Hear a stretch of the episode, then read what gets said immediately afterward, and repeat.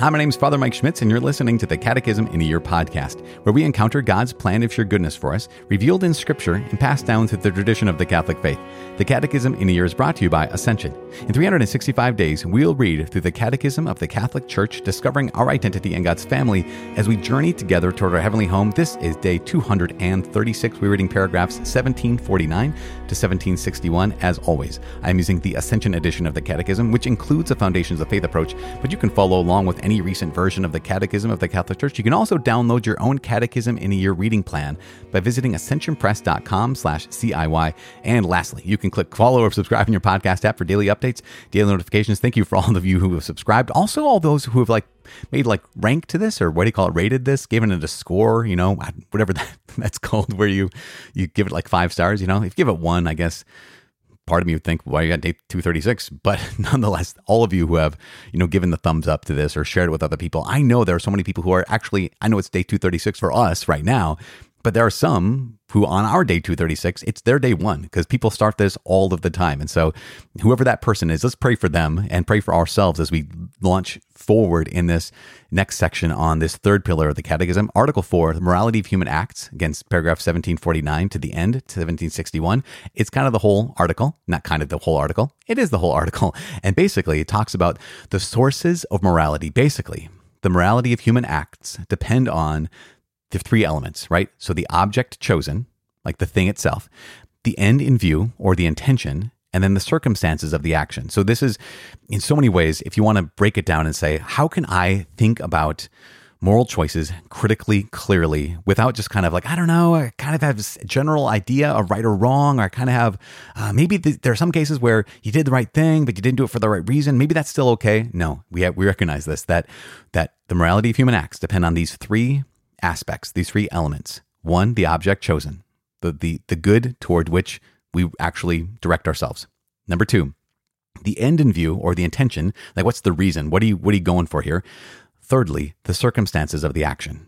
And so we'll talk about that more deeply as we continue moving on today. We have Article 4. And as I said, we're going to pray for all those who are just starting today. Today's their day one on our day 236. And we'll also pray for ourselves as we launch into this day.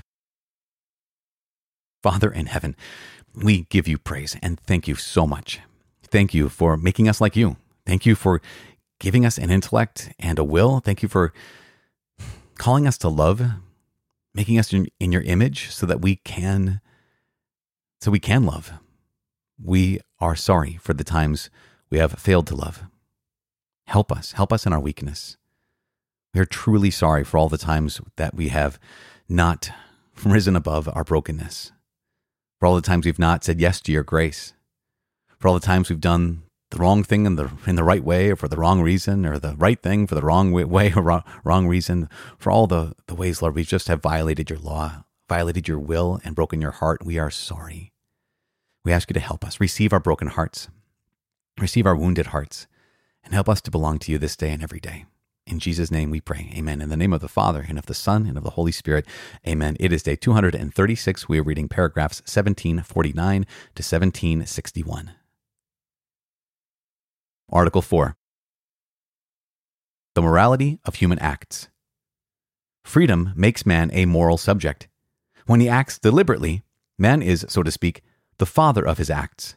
Human acts, that is, acts that are freely chosen in consequence of a judgment of conscience, can be morally evaluated. They are either good or evil. The sources of morality.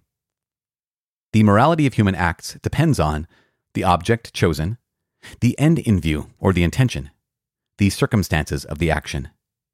The object, the intention, and the circumstances make up the sources or constitutive elements of the morality of human acts.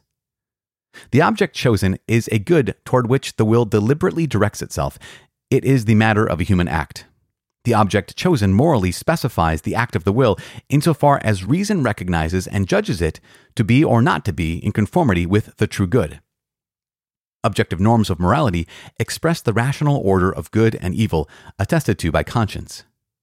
In contrast to the object, the intention resides in the acting subject. Because it lies at the voluntary source of an action and determines it by its end, Intention is an element essential to the moral evaluation of an action. The end is the first goal of the intention and indicates the purpose pursued in the action. The intention is a movement of the will toward the end. It is concerned with the goal of the activity. It aims at the good anticipated from the action undertaken. Intention is not limited to directing individual actions, but can guide several actions toward one and the same purpose. It can orient one's whole life toward its ultimate end. For example, a service done with the end of helping one's neighbor can at the same time be inspired by the love of God as the ultimate end of all our actions. One and the same action can also be inspired by several intentions, such as performing a service in order to obtain a favor or to boast about it.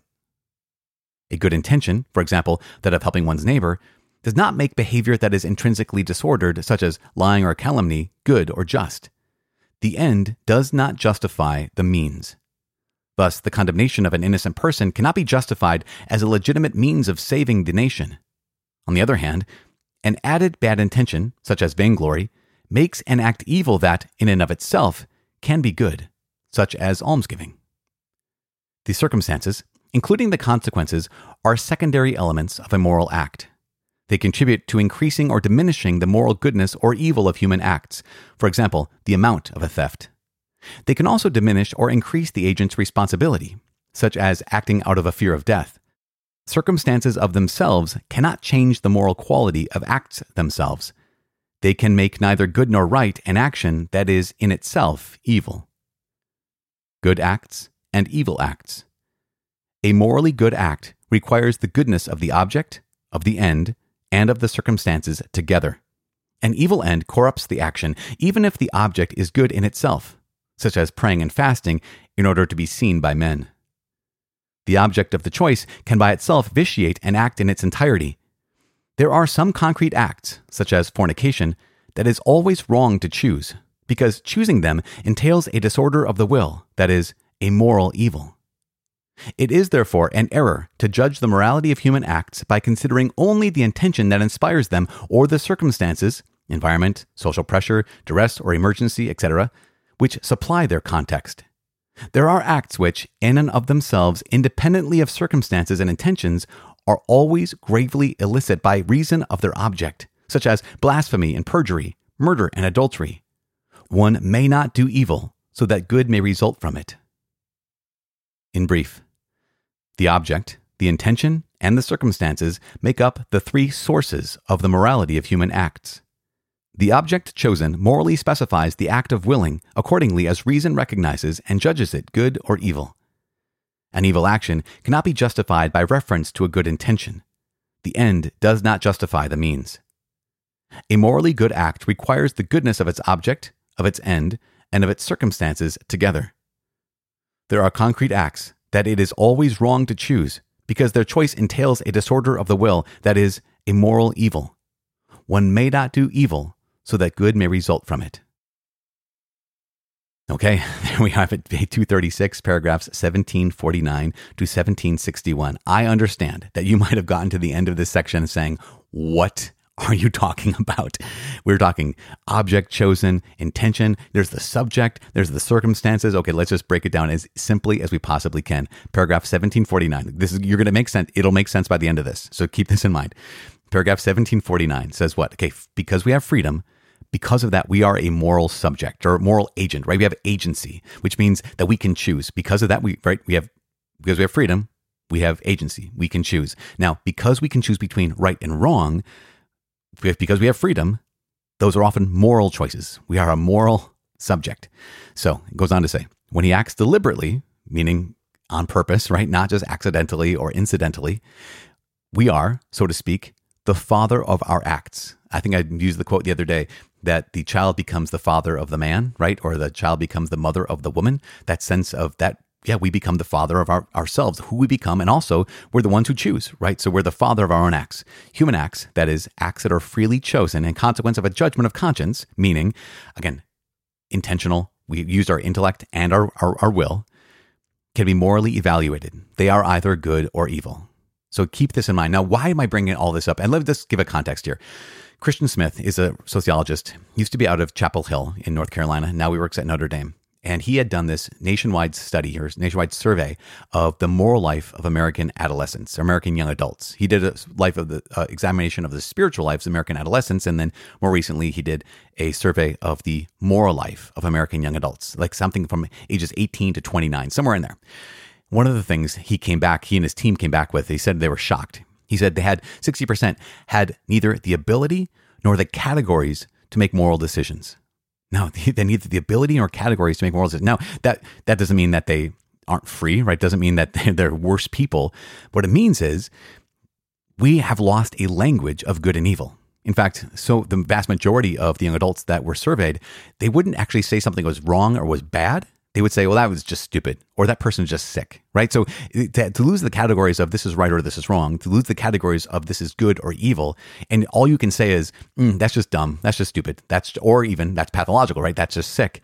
It eliminates the reality that we can actually evaluate the morality of actions and say, oh, this actually falls into the camp of this is good or this is evil. And not, again, not to condemn anybody or to accuse anybody, but to know the truth, right? We want to be able to be people who have the ability to identify good and evil so that we can choose good over evil. That's, that's the whole point in so many ways. But if I've lost the category of objective morality, right? If all I have is pluralism, all I have relativism, right? It's all the same. You know, you do you. It's all the same. No big deal. Just, you know, don't hurt anybody.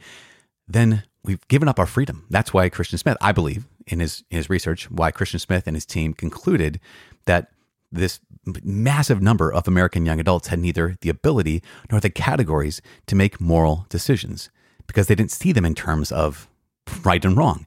Or even if they did, it was just like, well, that's wrong. Why? Because I don't like it. So ultimately, morality becomes either a, a matter of preference or utility. Right. So either right or wrong, something is good, you know, quote unquote good, if it's something that I, my opinion I like, or that I, oh yeah, that works, right? So preference or utility, or something is bad because I don't like that, or because it doesn't work. So again, so when it comes down to this, in so many ways, so many other people's worldview, not the Christian worldview, not the Catholic worldview, but the world's worldview is in so many ways things are only right or wrong if you have the opinion that they're right or wrong, or they don't work or they do work, right? So it's either preference or utility, not actual objective right or wrong. And yet, here we have this in paragraph 1750 spelled out. No, we recognize that the morality of human acts depend on three, you might say, even our objective elements or ob- objective constitutive elements. The first is the object chosen. Like, what's the thing itself? So, almsgiving, like, so giving charity to someone who needs it. Um, another, uh, blasphemy, right? That's the object chosen. I've chosen to blaspheme, to tell the truth. I've chosen to do that, or I've chosen to lie. The object itself, that that act chosen, right? The second thing, the end in view or the intention. Why did I do this? And the third is the circumstances of the action. What's what are the circumstances? And we recognize to make it this as simple as possible we know that in order for a human act to be fully moral, like morally good, all three of those must be morally good. Again, for a human act to be morally good, I can't just have, like, I chose the right thing, but for the wrong reason. Definitely, definitely, we recognize that so often in our culture, it's like, well, they, their heart was in the right place. That's, that's not a problem. It's good to have your heart in the right place. But to say their heart was in the right place as they chose fornication does not make fornication good. Like, but they truly, really love that person. Okay, but their actions are sin. So a good intention cannot make a bad action good. Does that make sense? A good intention cannot make a bad action good. In fact, I remember uh, Dr. Peter Kreeft, I've referenced him a couple times. I've learned so much from him over the course of my life. At one point, I think he had given the example, I'll, I'll use it like a movie. He, I think he might use the example of a book, but maybe books are straight, more straightforward. But he, he pointed this out. He said, okay, let's do book. Okay. I said, for a book to be good, you need to have the writing needs to be well done and the pl- characters need to be well developed and the plot needs to be good, right? So you need, basically, three picked out three essential elements of a good story, right? So grammar is done well, right? The characters are well developed and the plot is good. Now, we've all seen movies or read books where you know, that was a good intention. Like I really like the idea. Sometimes Christian movie, Christian movies are like this, right? Where it's like, ah, the acting's not so great or the dialogue's not so great but like I really like what they're going for. I, I really like that the, the the intention. I really like the moral of the story. And we say, okay, but that's not a good movie. It's not a good book. And similarly, go to the movie example. You need to have good acting, you need to have a good plot, and you need to have a good character development. Say a good dialogue. Like that. Oh my gosh, you guys, all these different elements I'm bringing into this. But we recognize that if one of those things is off, if the acting is bad, even though wow, that's a really powerful story, it's like that would have been great if the acting had been, had been better. If even one of those things is missing, it's no longer a great movie, no longer a great book. So let's get back to what I, we do know about, which is the sources of morality. In order for a moral or an action to be morally good, the object chosen has to be good, the intention has to be good, and the circumstances have to be good. So, example, almsgiving. I'm, I'm going to give to the poor, but I'm going to give to the poor, like Jesus said, so that others may see that. Okay, that's taken this morally good act, the object chosen, and made it morally bad because my intention was to be seen. Or I could say that, uh, yeah, so I, um, I'm going to give, I, think this example I've heard from someone else. I'm going to give candy uh, to my nephew. Okay, I'm going to candy my nephew. So that's morally good. And the intention is because, yeah, I want him to be happy. I want him to have some candy. My intention is good, but the action is fine. The circumstances are he is massively diabetic. And so, and if I know that, that makes that good action that was again good object chosen, good intention, makes it into a bad moral action because the intention, the circumstances are th- this kid is severely diabetic. So we recognize that for in order for a human act to be morally good, all three of those things have to be in place. Now, what was said multiple times in this little mini article is that the end does not justify the means. So just because the intention is going to be, well, you know, it says, if I sacrifice this one innocent person, the nation will be saved. Like that is that does the end does not justify the means. This is one of those philosophical or moral principles that we hold to as Catholics. The end does not justify the means. And the other principle that we hold on to as well is one may not do evil so that good may result of it. It's it's connected to the end may, does not justify the means, but one may not do evil so that good may result from it. This is just so important for us to hold on to these as we move forward talking about how, how we live freely, how we live in power and joy, we have to hold on. Okay, there's these three aspects of every moral action the object chosen, the intention, the circumstances. All three have to be good. And a bad intention or a bad circumstance can make the whole moral act evil. And if the object chosen is evil, the best of intentions and the best of circumstances cannot make that a good action. keep that in mind. The second is the end does not justify the means. And the third, much like it, is one may not do evil so that good may result from it. Hopefully, this made sense. I don't know if it made sense when during the reading. Hopefully, it makes sense now. I don't know if that book analogy or the movie analogy really helped, but it helped me when I first heard it. But then again, it was Dr. Kreeft who had who had given the example, and not me. So I maybe just butchered his example. In which case, my intention was good and the circumstances were right. I just failed to execute. If that makes any sense. All right. See, now you get it. Here we are you guys, oh man, what a day. What a gift to be able to be here with you on day 236. I got to tell you what, here's a little secret. I'm praying for you. Please pray for me. My name is Father Mike. I cannot wait to see you tomorrow. God bless.